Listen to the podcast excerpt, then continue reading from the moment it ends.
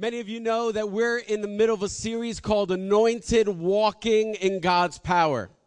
And something I want to tell you in case you've missed any of these messages, you could listen to them on our podcast, you could go on our website, and I encourage you to listen to them because each message builds on the previous week. Um, so there's certain, we're, obviously, we're not going to cover all the details of everything that we talked about the week before. So it's really important for you to be up to speed to what we're talking about. So one of the major things I mentioned last week when in thinking about extension cords, extension cords that carry power, each one are different. They come in different colors. They come with different material to be able to handle different, uh, pretty much voltage of power. So for us, when it comes to God, God wants to make us and our lives of a certain material, you could say, so that we could be able to handle and walk in God's power in our lives. And as we build on this material, God is able to do more and more through our lives as we surrender our lives to God. And three things I mentioned that is vital is number one is knowing our identity. When we don't know who we are in God, that limits what God could really do through our lives, not because God can't do it, but we're not allowing Him to do it. We need to know who we are in Jesus, and that's gonna, that's crucial.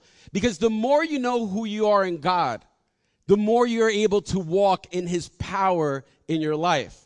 But it's not, not just knowing about your identity, it's also about knowing your purpose.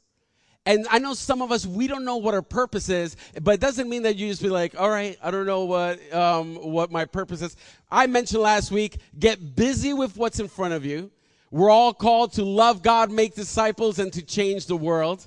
There's so many things for you to do today. It's not for you to drift and go through cruise control in your life until God hits you with a lightning eh, bolt, and you're like all of a sudden, oh, that's what I'm supposed to do. No, God through scripture has told us what we're supposed to do.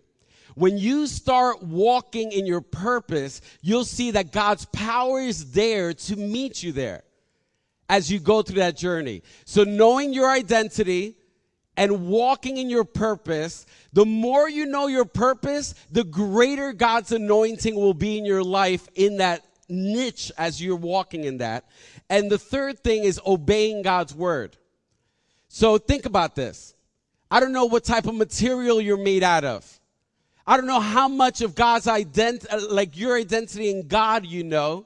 I don't know how much of God's purpose in your life do you know. And I don't know how much you obey God's word in your life.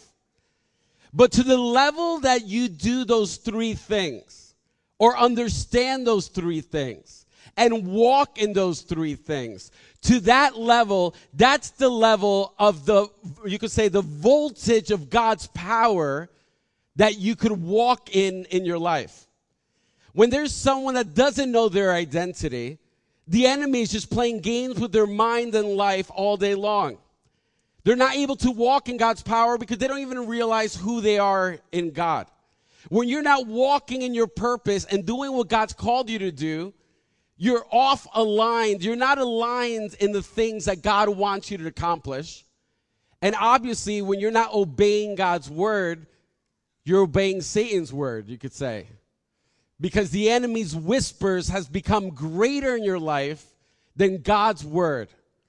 So how is God going to move in power in your life when you're not obeying his word? So every single person here, spiritually, we're all different extension cords. And you need to decide through your choices which one you will be when it comes to that. I mentioned last week too that uh, um, pretty much Jesus, he was tempted in Luke chapter 4. And one of the things I mentioned is that the enemy, the major thing he was after is Jesus not to realize his identity. Obviously, he said, and what I mentioned before, he said, if you're the Son of God, if you're the Son of God, of, course, Satan knew he was the Son of God, turn this stone into um, bread. And then also, we know in the third temptation, he said, If you're the Son of God, throw yourself down from here. And he went off to say, obviously, that the angels were going to take care of him. And some of us, we focus on Jesus being tempted as him being hungry, focusing on the physical aspect. But the enemy was after Jesus to forsake his identity. If you are the Son of God. And even the second temptation, which we're going to go over now, we're going to read this verse. It says this. He didn't say, if you are the Son of God, but he said this.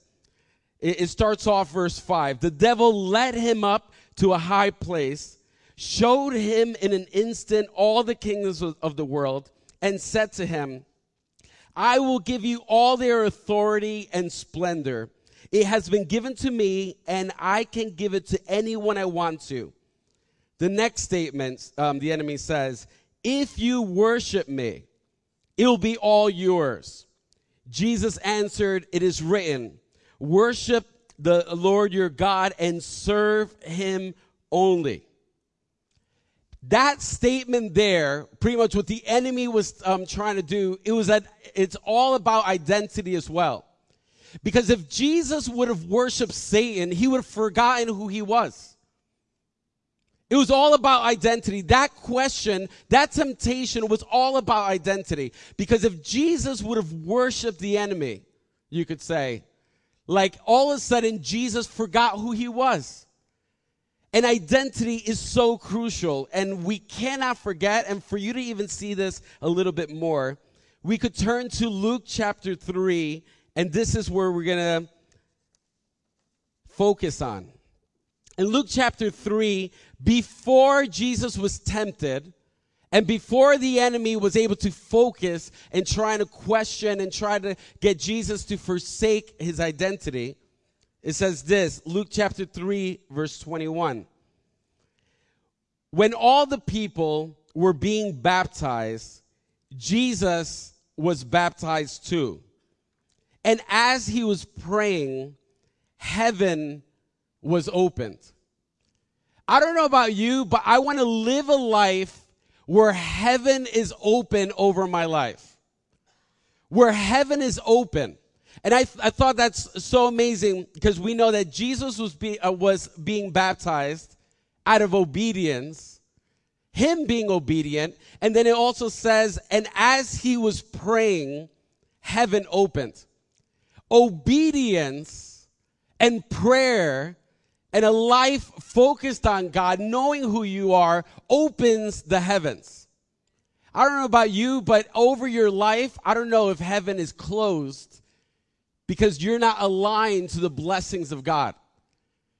Because if you want to walk under open heavens, you need to be obedient. And even here, when we even see this aspect about baptism, Jesus was being obedient to be baptized as well. Those that are getting baptized to, today, you're following Jesus' example. Jesus himself was baptized too. And the same way that with Jesus, heaven opened. Today, here in the city of Elizabeth, heaven is going to open over this church. Heaven's going to open over this church because of obedience, because of prayer, because of people wanting to walk under God's power and being anointed by Him. And God comes through and God meets us here. And let's continue in verse 22. Heaven opened and the Holy Spirit descended on him in bodily form like a dove.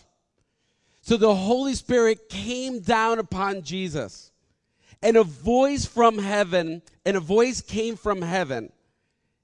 And what did, when you think about this, the voice that came from heaven could have said so many different things. So many different things. But that voice was focused on Jesus. And, and, and the voice said this You are my.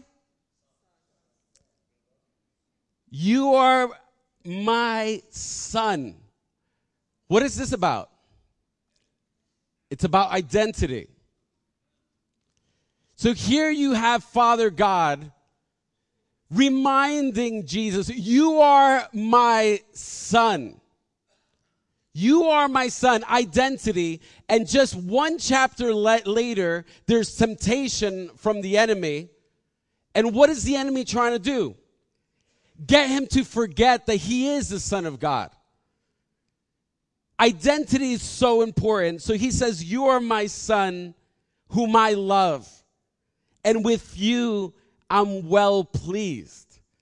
And what's amazing here too is that right there, not only does he solidify that you are my son identity, he says, whom I love. Jesus knows that he's loved.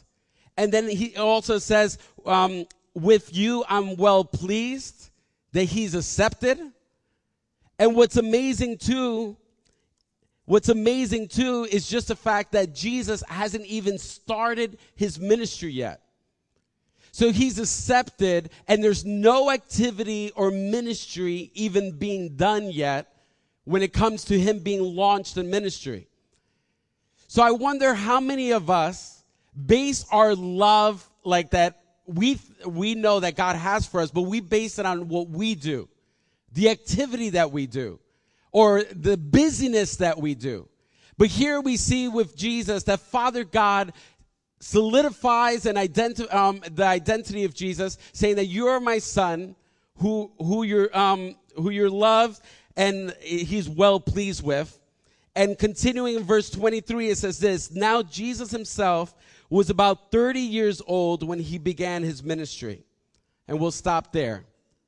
So there we see that even before Jesus went out to ministry, even before the enemy was able to tempt them and focus on the identity, Father God solidified it.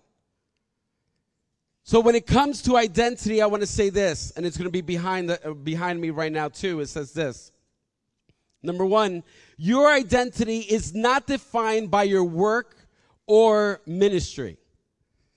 And I wonder, our true identity is not defined by our work or ministry. What is your identity defined by? Is it by what you do? So many times, if I ask someone, it's like, you know, who are you? The first thing that they'll say is what they do. Whether it's at work or ministry or whatever it is, that sometimes we wrap around who we are, but our true identity is not defined by your work or ministry. The next one is this your true identity is not defined by your name or nationality. It's not. Our true identity is not defined by that. Obviously, we have our names so we can identify each other. But we even know that God's in the business of changing names. So here it's like so many of us, we're more proud of our nationality, you could say, than the fact that we could be a child of God. So here it's like we need to realize that our true identity is not defined by your name or nationality. The third point I want to say is this your true identity is not defined by your education or degrees. We might feel like our identity is based on the degrees that we have hanging up or the education that we have. Because the moment we say what we've accomplished, it makes us feel good. And obviously, it's something to celebrate, but your true identity is not based off that. There's so much more to true identity. Another point your true identity is not defined by your wealth or power. It doesn't matter how much money you have or how much money you don't have. It doesn't matter how powerful you are or how much power you don't have. Because we know that God holds all the wealth and all the power. And if for some reason you feel like your identity because of what you own, maybe your house, maybe your cars, maybe your bank account, maybe because of your position, if for any reason an inch within your heart and soul you start to puff up because you feel because, because of those things, it's made you who you are, and it's your identity. Those are whispers from the enemy that you've believed. Because we know very well that all wealth could disappear within seconds. All power could disappear within seconds too. I've known people that they've anchored their lives in wealth and power, and when they've lost it, literally their life fell apart completely.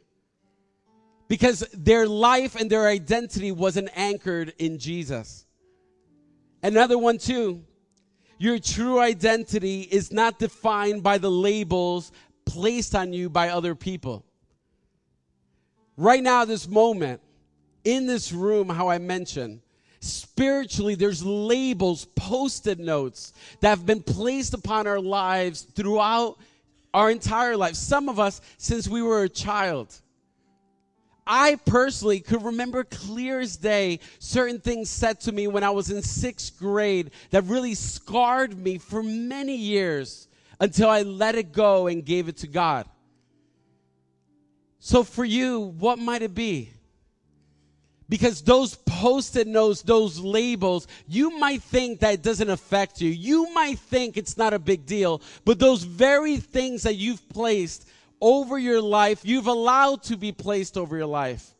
By you believing in them, you're pretty much taking space away from God doing what He needs to do. But it's up to you. You see, your true identity is defined by who you choose to call Father. That's your true identity.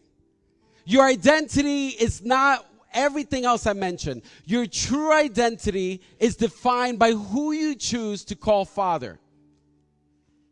Because whoever you call Father, then you're their son or daughter. But I want to let you know just because you might call and say Father to Father God, you still might be walking in a whole different direction. Because a lot of times our actions speak louder than our words. And you could be saying that God is your father, but when you walk throughout your life, it's really Satan that's your father. Because your actions, you look like the enemy, you could say. We know as children, when, whenever you see kids, they imitate their parents. Whether it's, it's for good or for bad, children imitate their parents. Even up to this day, there's sometimes I say certain things or do so, certain things, and I'm like, man, that was my dad. I just, I, I just did what my dad would have done. Even my dad passed away in 2002, and obviously, I'm 43 right now. And after so many years, I still do or say certain things. I'm like, oh, that's just like my dad. Because you imitate your dad. So if Father God is your father, are you imitating Father God? Are you obeying Father God? Do you know your identity? Because your identity needs to reflect God. And you might be looking at me and you're saying, you know what, Carlos? It's like, but God is all of our Father. But that's not true. We're all God's creation. But you choose who your father will be. You decide who your dad will be. Is it going to be Father God or is it going to be the enemy? And I'm going to show it to you through scripture. In Romans chapter 8, verse 14, it says this For all who are led by the Spirit of God are children of God. Right there it says it very clear. For all who are led by the Spirit of God are children of God. So if you're being led by the Spirit of God, walking aligned with Him, walking in God's power, you're His children. So what's the opposite of that? The opposite of that is if you're not led by the Spirit of God, you're not God's children. You're God's creation, but you're not God's children. Because it's your choice on who your dad's gonna be. And what's amazing is that God gives us a choice because of Jesus dying on the cross. Because with Jesus dying on the cross, we have a choice as we surrender our lives to Him, as we surrender all the posted uh, notes, you could say, that's been placed on us throughout our lives.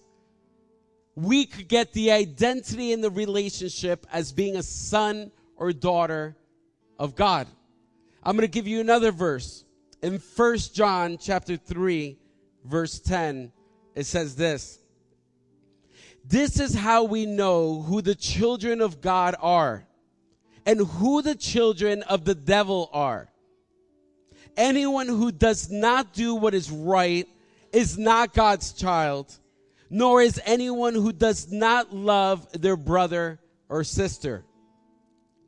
1 John 3 10.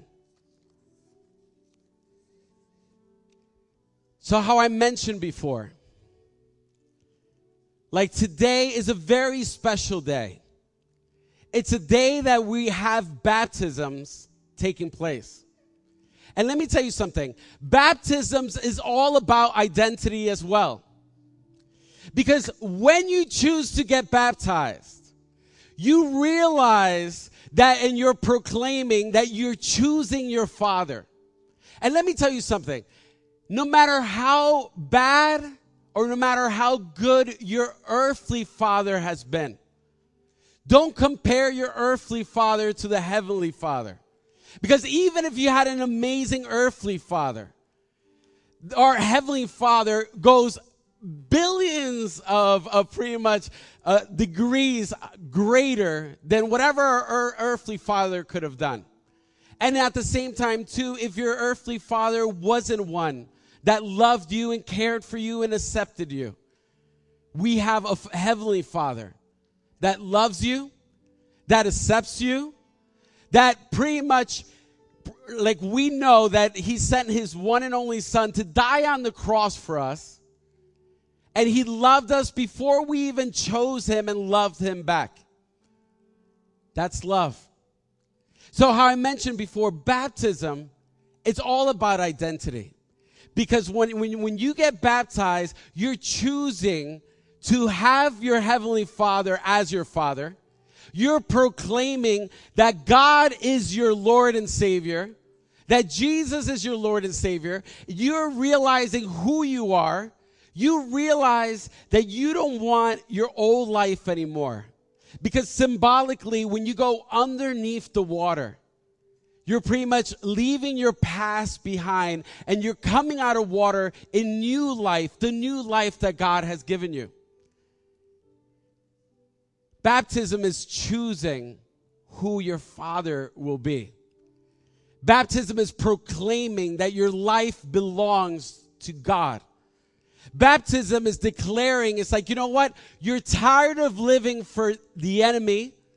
You're tired of maybe not knowing what your identity is. You're choosing to give your all to God. And today we have five people that have decided it's like, you know what? They've realized that God loves them, that God accepts them, that God's delivered them, br- brought them on a journey of newness that has a destiny for their lives. And they want to make sure that not only we know it here, of course, because they're doing a public declaration of it, but they're serving notice for, for the enemy to know as well. For spiritually, for there to be shock waves throughout the spiritual world that their lives belong to God. But have you made that same decision? Because every single person here, you choose who your father will be. You choose who you will follow. You choose the labels that you're going to believe in. And I know for myself, I'm going to walk in this walk knowing I'm a child of God. No matter what whoever else might want to come by and say certain things about me, I know who I am in God. And I'm going to walk in that for the rest of my life. But I don't know if you're willing to do the same. So even today, we have a baptism. And maybe this morning you came and you might have not even know there's a baptism. But the way we do baptism is that if you choose to get baptized, you can even today, even if you're not prepared to be baptized. We have everything that you need to be baptized out back. We pretty much have change of clothes that you need. We have towels. We have everything that you need, and we have the gowns that you could wear. So for you here, if you came here for church, let me tell you something. You might have decided just to come to church, and I've said this before, just to check it off as something good to do during the week. But I'd rather you come today and choose who your father will be and declare that God is going to be the king of your life than for you to show up to church every Sunday for the rest of your life and never make a decision on who your father will be. Because just because you're physically here in these seats doesn't mean that Father God is your father through your choice because only God knows who you follow during the week. If everyone could bow their heads,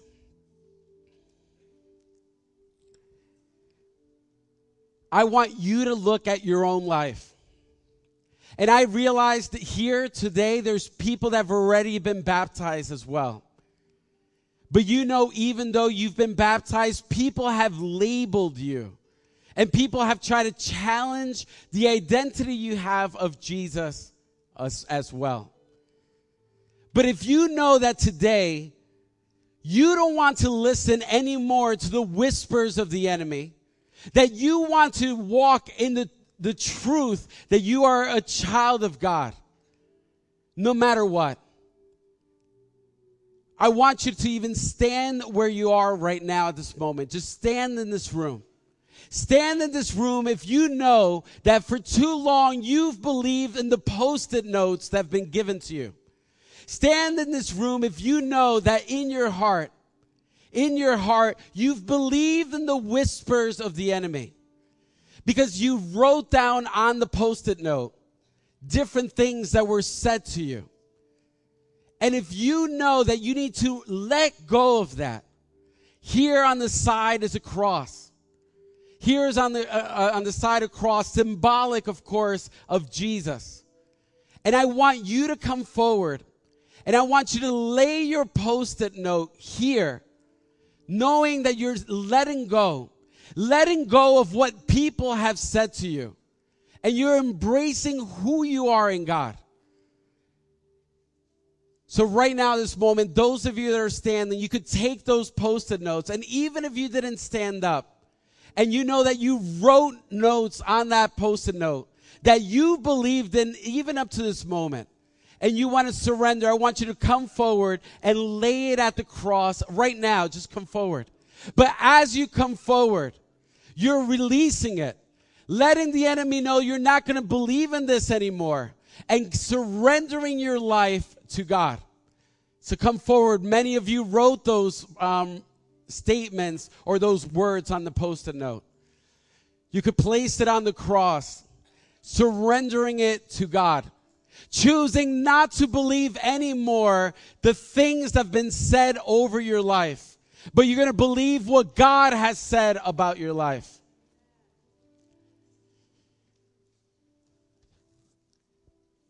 You could come forward. Because one of the most powerful decisions you could make is releasing, releasing, choosing not to believe the lies that the enemy have said to you. So many of us have believed what the enemy have said. But God wants to set you free so that you could walk in the identity of who you are in Him. I don't know about you, but I know that God wants all of us to walk a life that's anointed, walking God's power. And the more we know our identity, the more that we know our purpose, the more we obey God's word, we're able to walk in his power in a greater measure. So you could come and put the labels that the enemy have tried to put on you. Some of you have kept these labels for decades in your life. Decades. But today is the day that you're being set free and delivered because of what God did. We're no longer believing the lies of the enemy. We no longer want to live in the fear that the enemy has created. But we want to be able to walk in the truth that God has given us. So come forward and just know that during the time of worship, at any point, you could come forward. Because I know there's more people that wanted to come forward. But at this moment, you chose not to. Now, just in a few seconds, we're going to experience a baptism where we're going to see five lives declaring their commitment to God. But I believe in my heart there's others in this room that haven't been baptized. And you know that your life right now needs to be walked under open heavens you know that you really haven't chosen, in a sense, to give your life fully to God. And if that's you, you have that opportunity today.